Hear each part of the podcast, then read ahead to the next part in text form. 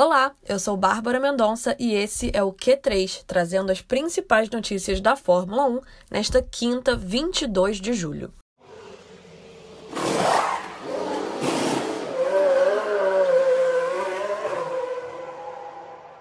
Pode-se dizer que um dos personagens do G P da Inglaterra sequer esteve nas pistas. Michael Masi, diretor de prova da Fórmula um, virou destaque com a divulgação de rádios entre ele, a Mercedes e a Red Bull. O público pôde ouvir as discussões da F I A com as duas equipes sobre a punição a Lewis Hamilton pelo incidente com Max Verstappen. Depois de analisar o lance na Copse, os comissários puniram Hamilton com dez segundos. Mesmo com algumas conversas selecionadas em evidência, Masi não está preocupado com o destaque dado à F I A.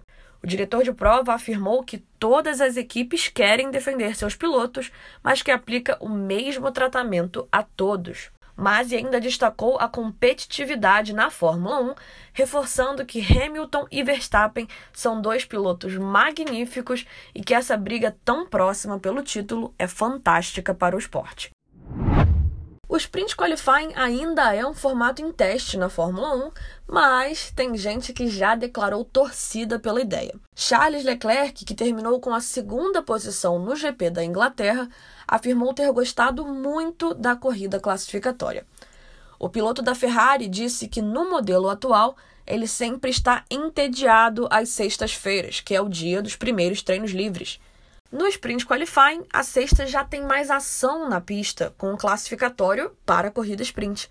Além disso, com menos combustível, os carros ficam mais leves para os pilotos. Leclerc declarou ter amado a novidade, mas considera que ainda há ajustes a serem feitos, principalmente quanto à importância do classificatório por sessões, já pensando na corrida de domingo.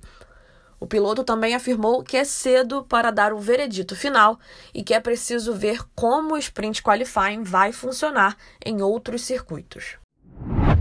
Fernando Alonso foi advertido por se mover durante a frenagem no G P da Inglaterra, mas confirmou que vai manter a conduta, já que, para ele, o jogo limpo não tem surtido efeito. Depois da corrida em Silverstone, Alonso disse que pretende forçar mais os limites das regras até o fim da temporada. Tudo isso porque, segundo ele, houve uma frustração com a inércia dos comissários no G P da Áustria. O lance citado foi a ultrapassagem de Daniel Ricciardo sobre Alonso na primeira curva, em que o piloto australiano fez uma trajetória mais aberta e exterior à zebra amarela.